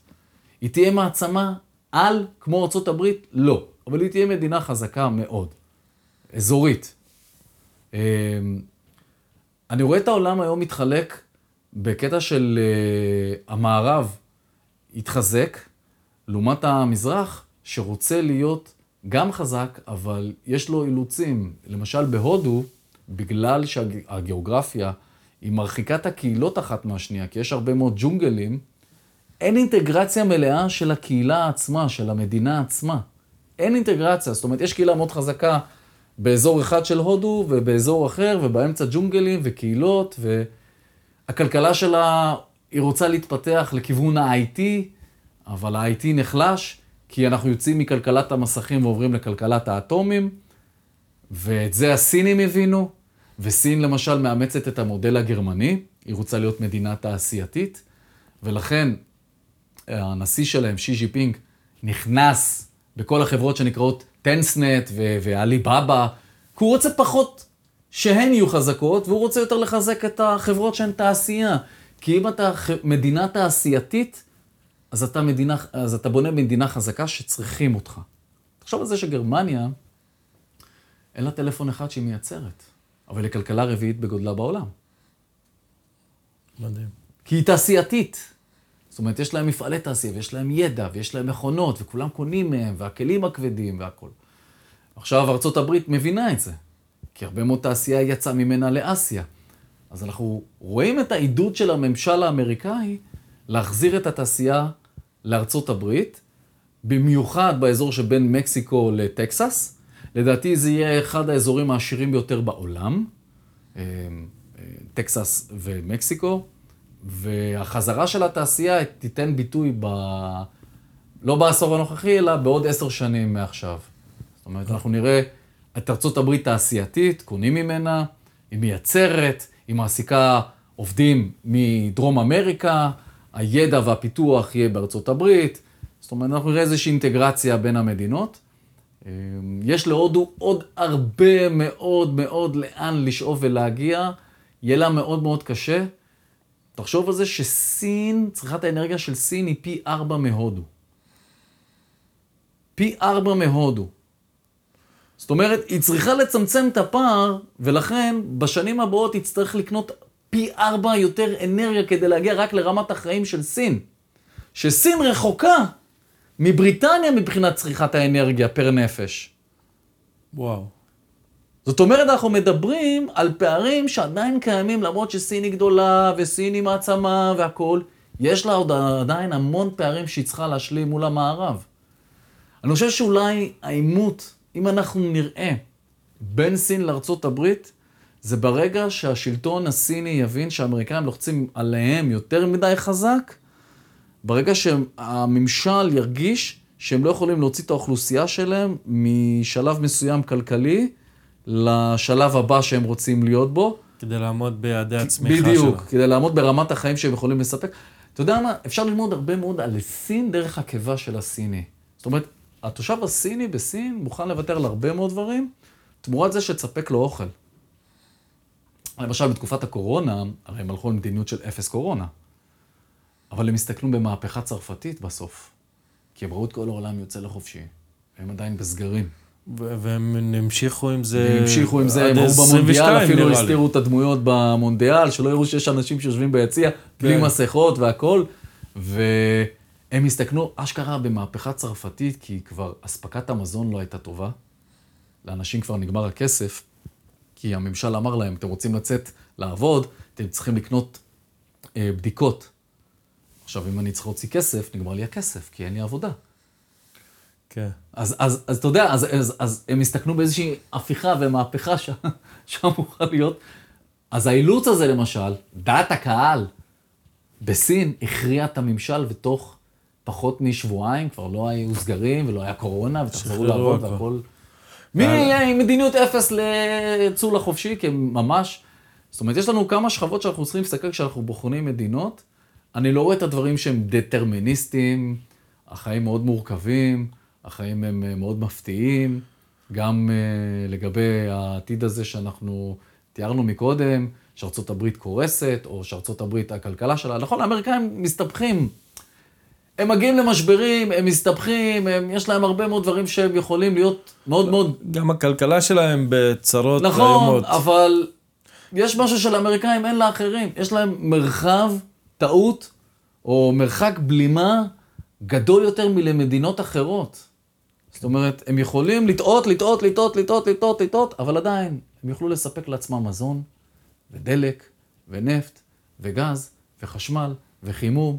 זאת אומרת, זה לא שהם טועים ואז אין כלום במדינה ו- ו- ו- ואין לאנשים אוכל במקרר ואין למדינה כסף לקנות חשמל. ולא או... יקרה להם מה שקורה עכשיו באירופה, שהם קופאים אה, מקור, כי הם תלויים בגז שלהם ב- במדינה שהם הכי שונאים, כאילו בדיוק, שהיו- או למשל, תסתכל על פקיסטן. זאת אומרת, אין לה כסף לשלם עבור הגז שהם היו צריכים לקנות, אז הם גרמו להפסקות חשמל של קרוב ל-17-18 שעות, אין חשמל.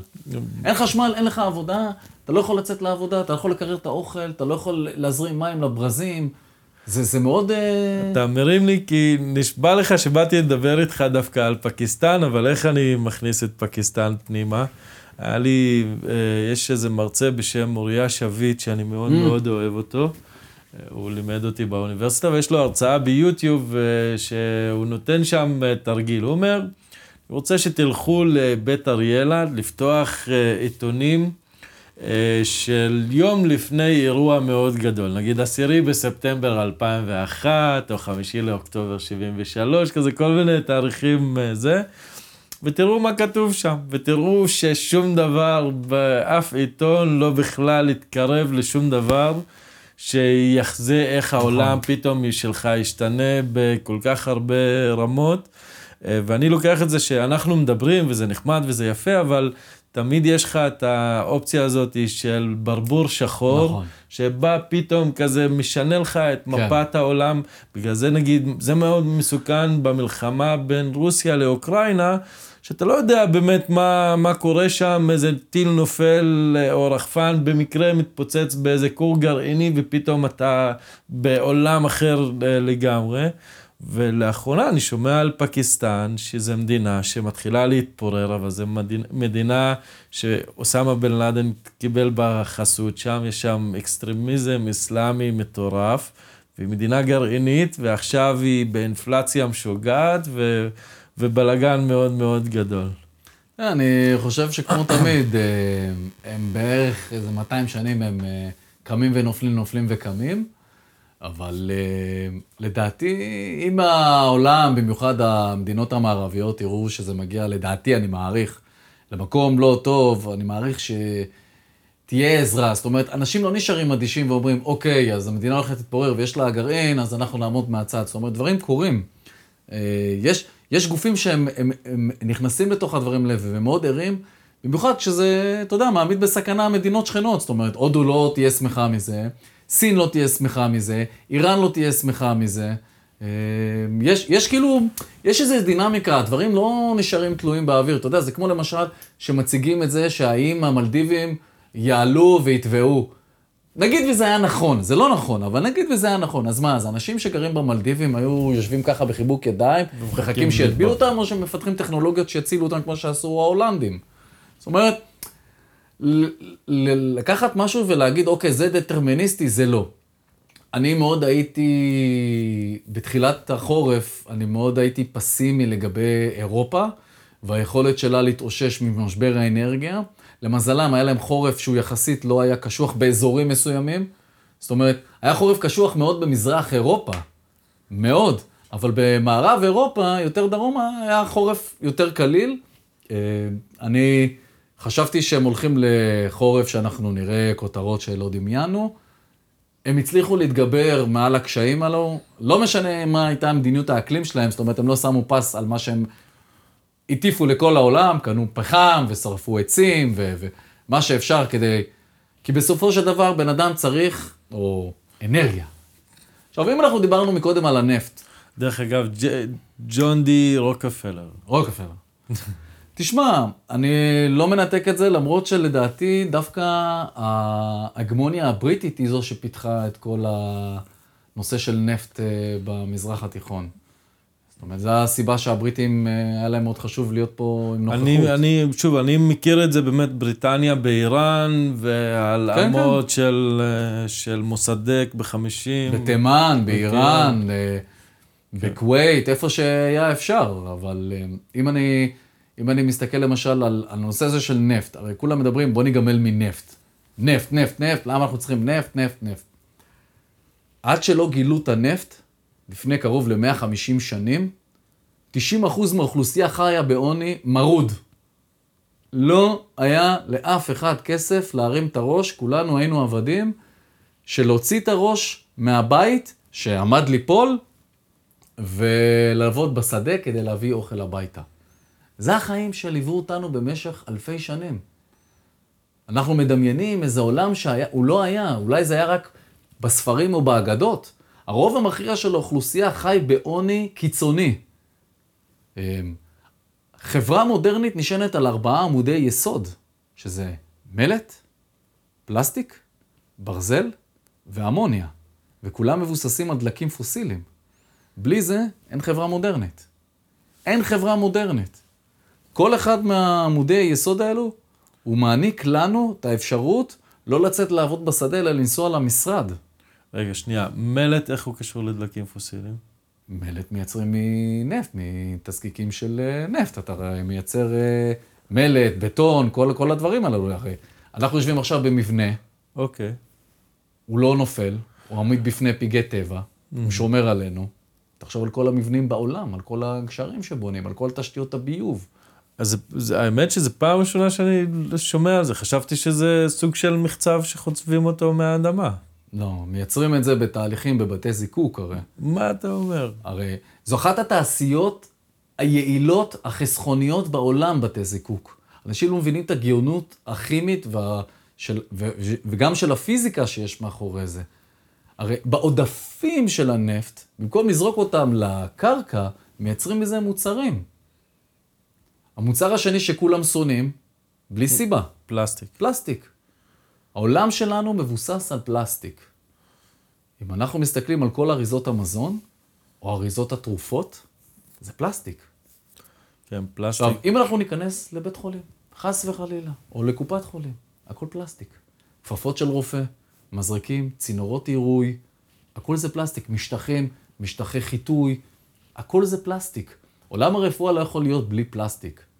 אגב, אנחנו הצלנו בזה שעברנו לפלסטיק את כל צבי הים בעולם, כי במאה ה-19 צדו קרוב ל-5-6 מיליון צווים בהערכות, והשתמשו בשריון שלהם לאחסון אה, דברים. וואו. אז אם אנחנו לא נשתמש בפלסטיק, אנחנו נשתמש כנראה בבעלי חיים.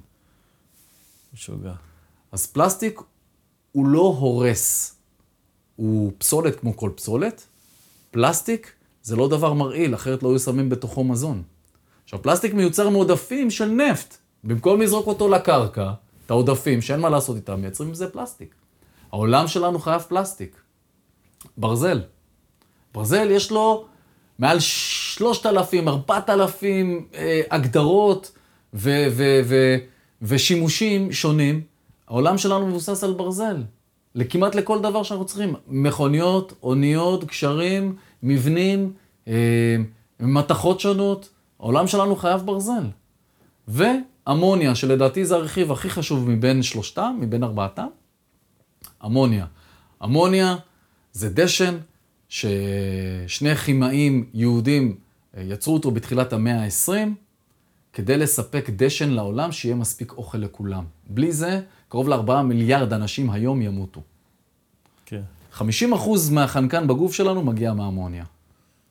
אז אלו ארבעת היסודות שמבוססים על דלקים פוסיליים. והסיבה שאנחנו לא יוצאים לעבוד בשדה מבוקר עד ערב זה בגלל שיש לנו דלקים פוסיליים. דלק, אה, נפט, זה אה, מקור, מקור אנרגיה וחומר אה, גולמי לאלפי שימושים. נעליים, שרוכים, תיקים, כמעט כל מה שסביבנו, דלתות, שולחנות, כמעט כל מה שיש לנו מגיע מנפט מרתק. וגז. ולכן אפשר לראות בדמוגרפיה העולמית, לא משהו שאני ממציא, אפשר להיכנס לכל אתר דמוגרפיה ולראות שהחל מ-1900 האוכלוסייה צמחה ממיליארד 200 עד היום ליותר משבעה מיליארד בני אדם, בפרק זמן של 150 שנים, 200 שנים. זה לא היה קיים. לקח לאוכלוסייה עולמית לצמוח למיליארד איש קרוב לעשרת אלפים שנים. החל מהרגע שמצאו את הנפט ואת הגז, צמחנו ברמה פסיכית, ולא חסר אוכל. מייצרים היום יותר אוכל ממה שצריך, על פחות קרקעות, בגלל שהייצור הוא כל כך יעיל. ואנחנו לא נפגעים מפגעי טבע, כי יש לנו תשתיות טובות. אנשים, הבית שלהם לא מתרסק להם על הראש כתוצאה מגשם, יש לנו בתים יציבים, יש לנו תעלות ביוב, ואנחנו יכולים להביא גם מים לברזים לכל מקום, בזכות אותם דלקים.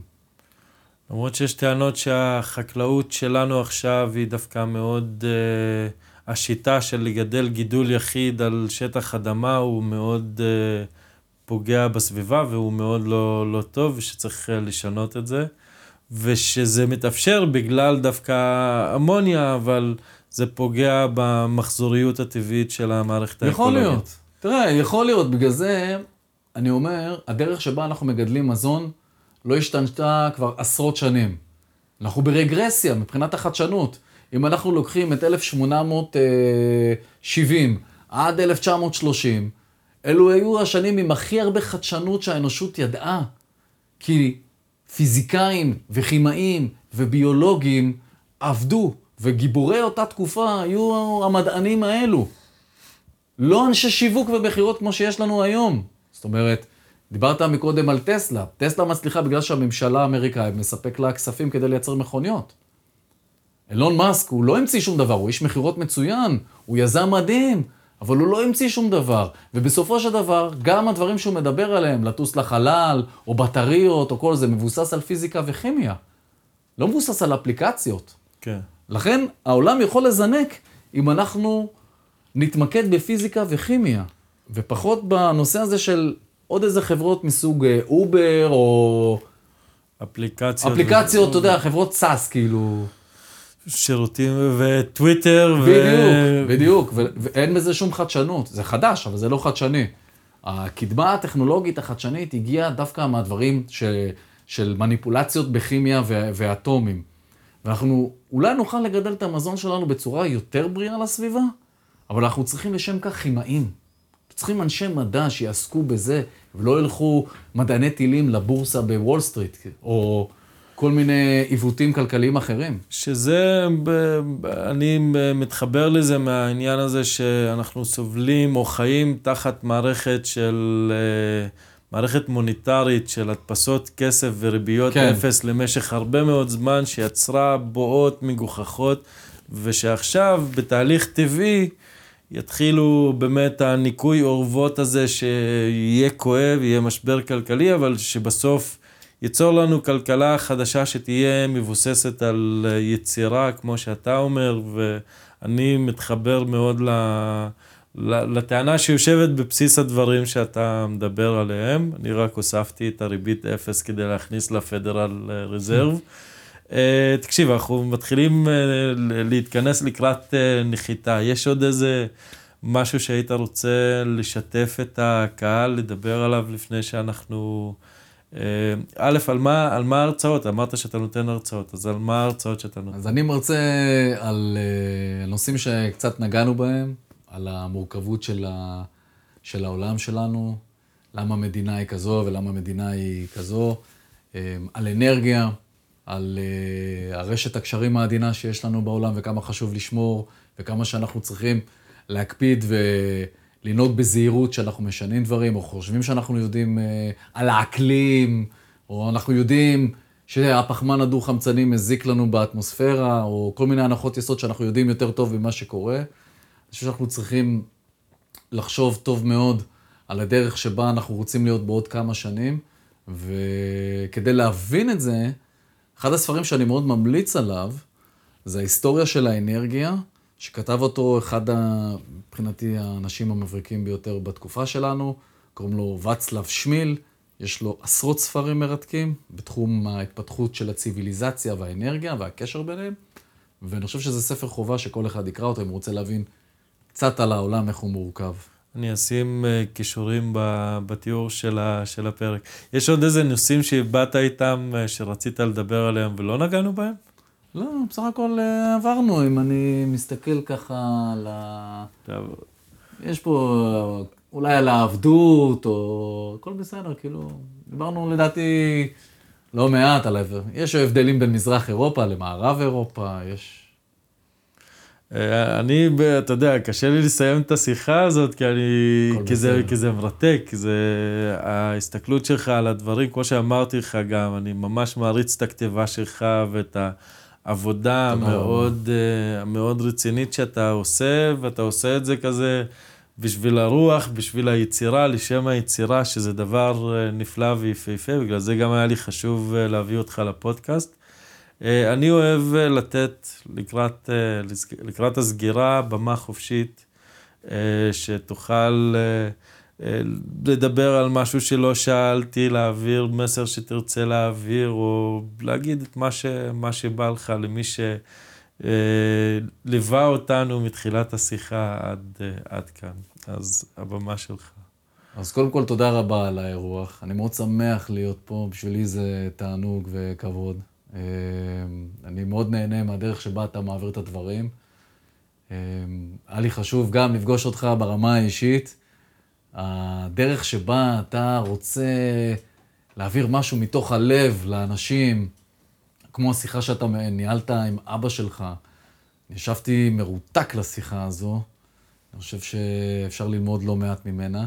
אני רוצה להעביר את המסר לאנשים שהעולם שלנו הוא בסופו של דבר הרבה יותר טוב ממה שעושים ממנו. האנשים הם הרבה יותר טובים ממה שאנשים אחרים חושבים עליהם. אמ, העולם שלנו היום הוא עולם הרבה יותר טוב ממה שהיה לפני 100 שנים ו-200 שנים, ולראות בכל אה, התקדמות או פיתוח שאנשים עושים, במיוחד בתחומי האנרגיה, משהו שהוא רע ומזיק לסביבה זה לא נכון, כי בסוף כולנו חיים באותו כדור ארץ. ובגלל שהעולם שלנו מאוד מאוד מורכב, אני מאוד מעודד את האנשים, לקרוא, גם אם זה טיפה ארוך, גם אם זה יותר משתיים, שלוש פסקאות, לקרוא, ללמוד ולהעביר את הידע גם לדור הבא, שאנחנו נהיה בסדר, אנחנו בסך הכל נהיה בסדר. אה, עם המסר המהמם הזה, אני איתך, נעזוב, אה, נחתום את הפרק המהמם הזה. יניב וייסמן, איזה כיף שבאת למרד החליפים. היה עונג גדול, ואני כבר מחכה לפעם הבאה שתגיע. גם אני. תודה רבה על הכל. באהבה גדולה. תודה. ביי ביי. זה היה עוד פרק במסע של מרד החליפים, אני מאוד מקווה שנהנתם. לפני שתלכו אני רוצה לספר לכם סיפור. אבל לפני הסיפור, אני רוצה להגיד תודה ענקית לשותף הנהדר שלי אייל חלבי על עבודת ההפקה המדהימה שהוא עושה למרד החליפים. לא יכולתי לבקש שותף יותר טוב למסע הזה, ושום דבר מזה לא יכל לקרות בלי העזרה שלך. תודה אייל. ועכשיו לסיפור שהבטחתי לכם. אני רוצה שתדמיינו יחד איתי שיעור היסטוריה שיקרה עוד 50 שנה מהיום. בשיעור ההיסטוריה הדמיוני שלנו יש מרצה שמסביר לסטודנטים על תקופת הימים שלנו בזמן הזה. באיזה מילים לדעתכם היה בוחר המרצה העתידי הזה כדי לתאר את מה שקורה לנו היום? או במילים אחרות, באיזה מילים הייתם אתם משתמשים ואיך הייתם מתארים את רוח התקופה שלנו אם הייתם חייבים להשתמש רק בשפה מדעית נקייה. איזה עולם היה משתקף מתוך התיאור הזה? איך ייראה העולם שלנו בעיניכם בלי החיבור הרגשי הכרוך בזה שאנחנו חלק מאותו העולם? תרגיל המחשבתי הזה מעלה בי המון שאלות. ברור הרי שיהיה בלתי אפשרי לנווט העתיד ושההיסטוריה לא מתפתחת בצורה ליניארית, עקבית וסדירה. אבל אני מוצא את עצמי מרותק מהשאלה הזאת מאז שהתחלתי את הפודקאסט. שאלה שגם הפכה להיות לנושא המרכזי בספר שלי, בו אני מנסה לדמיין איזה עולם יהיה לנו בעתיד. למשל, תנסו לחשוב על יום אחד שבו נקום לעולם שבו הטכנולוגיה שלנו פשוט לא תעבוד. לא חשמל, לא אינטרנט, לא כלי תחבורה. איך היינו אז מסתגלים למצב החדש? איזה עולם אנחנו מורישים לילדים ולנכדים שלנו, ואיזה אחריות יש לנו, האנשים הקטנים, בתוך הדבר הזה. אלה הם סוג הדברים שאני אוהב לדמיין, לחשוב ולדבר עליהם בפודקאסט. עבורי זה משחק כיפי שהייתי רוצה להשאיר לכם כחומר למחשבה. אז אם אתם אוהבים את מה שאתם שומעים, או אם אתם לא אוהבים, למעשה, במיוחד אם אתם לא אוהבים את מה שאתם שומעים, ספרו לי. תכתבו לי בהודעות, או תשאירו בתגובות את דעתכם, זה תמיד כיף לשמוע את הפידבק שלכם. כמובן, אם אתם מוצאים ערך בתוכן, תשתפו את הפודקאסט עם חברים, זאת באמת הדרך הכי טובה לתמוך בעשייה שלי. וזאת כמובן המחמאה הכי גדולה שאתם גם יכולים לתת לי. מעבר לזה, אם אתם רוצים לתרום, מעבר לשיתוף הרגיל, אז יש הרבה דרכים לעשות את זה. תוכלו להמליץ לחברים שלכם על הקייטרינג שלי. קייטרינג אום חליפה. חפשו אותנו בגוגל. אנחנו מעניקים שירותי קייטרינג של אוכל דרוזי כשר לאירועים פרטיים ועסקיים מכל הסוגים. שווה הצצה, יש שם המון אוכל טעים וסיפור של אימא אחת, אימא שלי, שמהווה עבורי השראה גדולה. המודל שלי של אישה חזקה ואמיצה. אימא, אני אוהב אותך, תודה על הכל. וכמובן, הדרך הכי ישירה היא פשוט לתרום ישירות לחשבון הפייבוקס שלי. קישור נמצא בתיאור של הפרק. זהו חברים, עד כאן המסע של המרד להפעם, נתראה בפעם הבאה.